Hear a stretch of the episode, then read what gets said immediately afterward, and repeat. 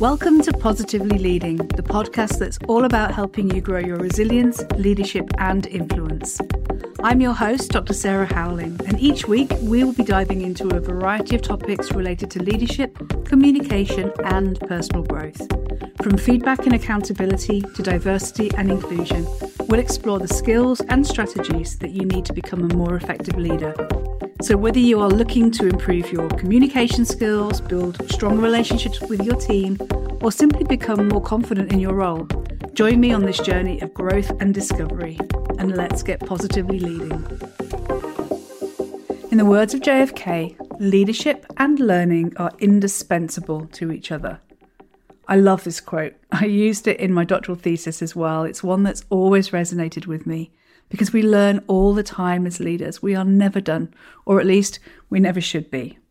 But sometimes when we are pulled in what can feel like a million and one directions, whether that's school improvement objectives, lesson observations, assessment, health and safety, safeguarding, preparing for the next inspection, and more, when that to do list can seem never ending, it can be really hard to prioritize learning. And that's what this episode is all about because learning doesn't have to seem like another thing to do. We can take ownership of learning, build it into everything you do for you and your team, and most importantly, figure out different ways, powerful, strong ways that work for you so that you can learn well from experience. So, welcome to today's episode of Positively Leading. And the episode is going to be split into three parts. We're going to be exploring learning from your perspective as a leader, and that's whether you're an emerging, a middle, or a senior leader. And there'll be two strategies with frameworks here. Then, from the perspective as your team, with three ideas that will help you look at learning from different angles, both for, with, as, and from your team. But the third, and this is where we're going to start, is about adopting a learning mindset and heart set. Because without working on this, any learning that you do will not be as impactful. And that's where we're going to start. So, if you're ready, I know I am, we'll dive into today's episode with the question What do I mean by a learning mindset and heart set? Well, firstly, I guess it's the maxim of always learning. So, being open minded and open hearted. And I, I, feel like I'm throwing quotes at you today, actually. But another one I love is everyone you will ever meet knows something you don't. And this was said by Bill Nye. So, everyone you will ever meet knows something you don't. And when we're moving up the leadership ladder, it can be easy to fall into the, the mindset trap of, I know more things than others. And this might well be true because if you're in a senior leadership position, you'll probably know much more about your school, the overall school, than a teacher, just from the well rounded nature of your role. However, remembering that whilst you might know more stuff and have that bird's eye view of things, everyone in school knows something you don't. And this links in with the work of Edgar Schein, who wrote about humble inquiry. And this also links really closely with humble leadership. Because if we have that open minded, open hearted approach, the way we ask questions can actually help to build relationships as well.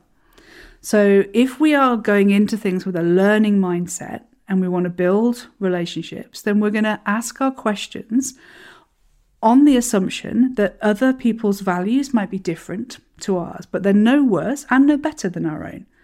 And also, we also may need to know what others know in order to solve our problems. So that learning mindset recognizes this. Actually, it doesn't just recognize it, it celebrates it and it engages people through it.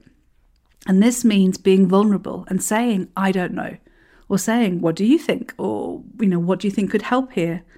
And through this, you learn and you build relationship at the same time, which is win win, right? so that's number one. The second thing to do with a learning mindset is one of intellectual curiosity and humility. Now, when I did some research last year into what makes a great leader, a surprising number of responses were about how a great leader is someone who is prepared to change their mind when they learn something new. So be open to this, you know, having strong knowledge, having strong understanding and opinions, but then holding them lightly and being prepared to listen and change your mind. One of my favorite questions that kept me on track and out of deep water most of the time was, How might I be wrong? And it served me well. And I still ask it of myself all the time now. And then if we also think about heart set, what's a learning heart set? Well, this is about having compassion for yourselves and also for others. So to truly learn, we need to really think about mistakes not as endings or failures, but as beginnings and new possibilities. And to do this, we need to feel safe and we need to be kind to ourselves. And this means staying out of judgment and blame. So when we and others make mistakes, which we will because we are gloriously human, being non judgmental and kind is key. We can be super hard on ourselves, right? Well, I know I can, especially when things go wrong. So, trying to build that increased awareness of when you might judge yourself or blame yourself and others for different things. Because when that happens, it's really easy to get stuck. And when we get stuck, we can't think of solutions or ways through things. So, being kind to yourself and shifting into curiosity can be really helpful here. So that's the learner mindset and heart set. You can always learn something from everyone. It's about intellectual humility and the courage to change your mind. And actually, if you want a little bit more information on courage, this is one of the muscles to build for courageous leadership. So head to episode 10 for a little bit more on this as well. And also, the third one then learning means making mistakes. So remember, the antidote to judgment is compassion and curiosity. Okay, so with the learning mindset and heart set established, let's think then about part two, which is learning for you as an individual, for you as a leader, what, whatever level you are in leadership, whether you're emerging, middle, or senior. And let's return to the quote actually that we started with, which is that leadership and learning are indispensable to each other. And with this in mind, you, the leader, you're the person that's responsible for your own learning. The more or the further you move up the different levels and layers of leadership, the less likely someone is going to tell you that you need to learn something. The less likely somebody is to offer you feedback. It really is down to you.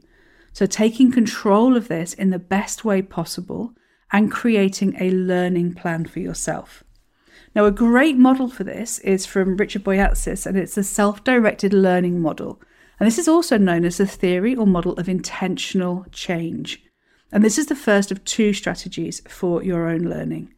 Now, my doctoral research focused on the interrelationship between learning, leading, and becoming. And the Boyatzis model is a really great model to support this. Because as a leader, we're not just thinking about going on a course, you know, on a program, we really want to be thinking about intentionally developing an aspect of, of who you are or who you want to be or both. So the change may relate to you taking on a new role. It might be making a career move, or it might be just developing behaviors to enhance your effectiveness as a leader. I'm going to talk you through it briefly, but I'm also going to pop a resource in the show notes for you as well, because I'm going to give you some questions and uh, the different steps from the Boyatzis model as well. So the first step is to, the first step of five is to discover your ideal self. And this is the first step in making any kind of intentional change. And it's defining what your ideal self is by forming a really clear sense of who you would like to be and what you'd like to achieve. So think about the kind of personal leader you'd like to be. Be really specific. You know, would you like to be more empathic? Would you like to feel more energetic, engaged, or motivated? Would you like to have more compassion or patience or be more assertive? It might be domain specific. It might be, I want to learn about timetabling or budgeting or financial management. Identify from this some short and long term goals. And then discard the goals that don't excite you. Keep exploring until you find the ones that you really would genuinely like to achieve.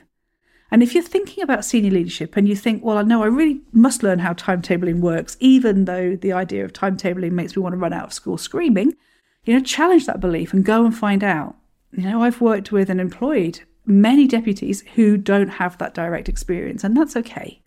But find what, what ignites that fire, that passion within you, the things that you really want to learn that are going to help you be the best leader you can be. And then write out all your hopes and aspirations even if later that you decide some of them are not immediately achievable. Okay, so that's step one. Then step two, this is where you discover the real self, you know, the person you are now. This can be challenging because many of us have trouble seeing ourselves as we are, and that's our strengths and our weaknesses.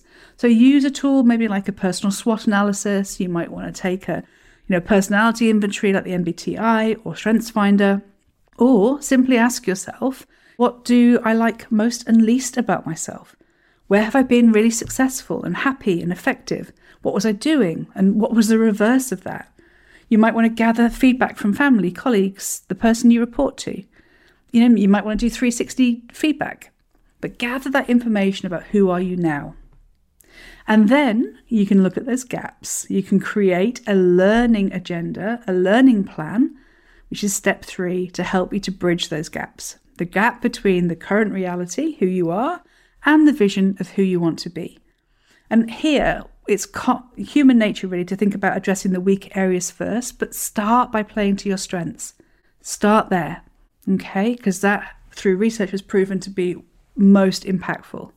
Now, your learning plan is going to really help you to monitor progress by reflecting on what's working and what needs to change, and it's going to help you to stay focused and on track. But keep it doable and as simple as possible. So you might have three overall targets and then two to three actions for each of them. And through each of these, think about the resources that you'll need. This could include financial support for further education. It might include development opportunities like secondments or mentoring or internal, external coaching. But really get clear on how you can achieve that.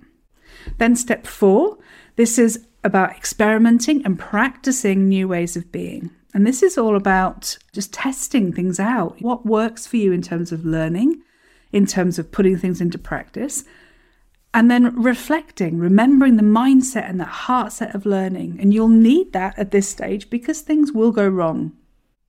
And then once you've settled on these new ways of doing things, you know you're heading in the right direction and you're practicing, um, try and build this into habits. And again, and I'm sort of plugging different episodes here, but episode 11 will help you to build better habits because when you're trying to do something new, the small things that you can do on a day to day basis, every day, this can reinforce the change and the improvements that you're making.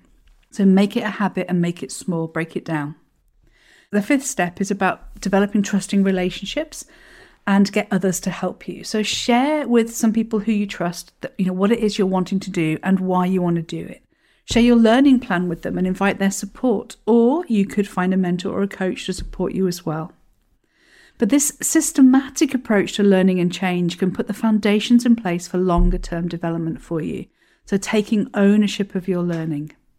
Now, the second strategy, or this is actually probably more like a tip than a big old strategy, is to never underestimate the untapped power and potential of learning from experience. And again, my doctoral research pointed to this being one of the most powerful components of learning. And I talk about this in episode 9 from the perspective of building confidence through experience. It's not just about doing the stuff and having an experience, it's the quality of the experience, the quality of your reflection, and how you interpret your performance that has the strongest and most lasting effect on learning and also on self confidence, for better or worse. So, when you've had a learning experience, make sure that you're building in structured reflection. You might want to use a model, I'll share one in a moment with you, with questions that support your thinking. So, really mine the learning throughout your reflection. And again, my research with leaders demonstrated this to be a super successful process to learn and develop from experience, building confidence and competence. Now, when you are reflecting, it's really important to remember that we are wired to spot the negative. So make sure that you take the time to identify the skills and the positive attributes that you've shown through the experience and write down that list of skills and build on each of them. Now, in education, I think we all know the WWWEBI, um, what went well and even better ifs. But for a deeper reflection, I'm going to share with you now a reflective cycle from Gibbs. And this was designed to give structure to learning from our experiences. And it offers a framework for examining these experiences and, given its cyclic nature, lends really well to repeated experiences. So this allows you to learn and plan from things that either went well or didn't go well. Okay, and this covers six stages. The first stage is description. So you describe the event, what happened, who was involved, what was the outcome. You're keeping it really factual. The second is about thoughts and ex- feelings about the experience. So here you can explore any thoughts that you had and how they might have impacted it. So, what were you feeling? How might this have influenced what you said or did? What were you feeling before, during, and after the situation? So, really dig into the feelings and thoughts. The third step is evaluation, and this is both the good and bad. And here you've got that chance to evaluate what worked and what didn't work. And again, try and be as objective and as honest as possible, focusing on both the positive and the negative aspects of the situation. Even if you think something was an unmitigated disaster, hunt the good, all right? Hunt the positive as well in there. Now, the next one is about analysis, so making sense of the situation. This is where you've got a chance to really dig deep and think about, you know, how do you make sense of this? How can you extract meaning from it? Because you want to be able to target the different aspects of what went well or poorly and ask yourself why. And this is a step that's often missed. Do an evaluation, but we don't take the time to analyze and make sense of it. And this is where the learning magic can really happen. Then we go into the conclusion, and this is about what you've learned, what you could have done differently. You might want to summarize your learning and highlight uh, what changes to your actions could have improved a situation and a situation in the future. And then you're moving into an action plan for the final step. And this is really thinking about what would you do differently or similarly if you were faced with a related situation in the future. And it can be really helpful here to think about question. So, if I had to do the same thing again, what would I do differently? How can I develop the skills that I need? How can I make sure that I act differently next time? So, you're looking for triggers and building those habits. But building that plan, that action plan at the end of this, can help you to continue to learn and improve in that learning loop. And the more you can get into the habit of reflecting systematically about your leadership experiences, the better, because it can help you build self awareness. It can help identify strengths and areas for development. That systematic sense making is a really powerful tool for learning. And also, then you are creating a plan to improve. The important point here is just having an experience does not mean we learn from it. We need to take action through this kind of reflection to make sure that you do. And notice while you're doing it, if you're blaming someone else or yourself, then bring in that mindset and the heart set, that learning mindset and heart set to help. Okay, right. Moving into the third and final part, which is about how to develop a learning culture in your team. Now, first of all, build learning into everything you do. So it's not an add on. This is like you know the learning from experience I've just talked about for you, but this is for your team. So a really an easy and super impactful thing to do is to hold postmortems, or I prefer the term after action review because it's slightly less gruesome. So sitting down with your team after an event and reflecting together. You know, keep the questions consistent and simple. You might want to ask, what were our intended results? And then what were our actual results? What led to our results? Will we do the same next time? What will we do differently next time? And then how will we ensure this happens? So you're building this into that institutional knowledge to support others in similar situations as well. Now, this has got the added benefit of opening up conversation, modeling a really great non judgmental reflective process, and it also strengthens the team through open, honest dialogue.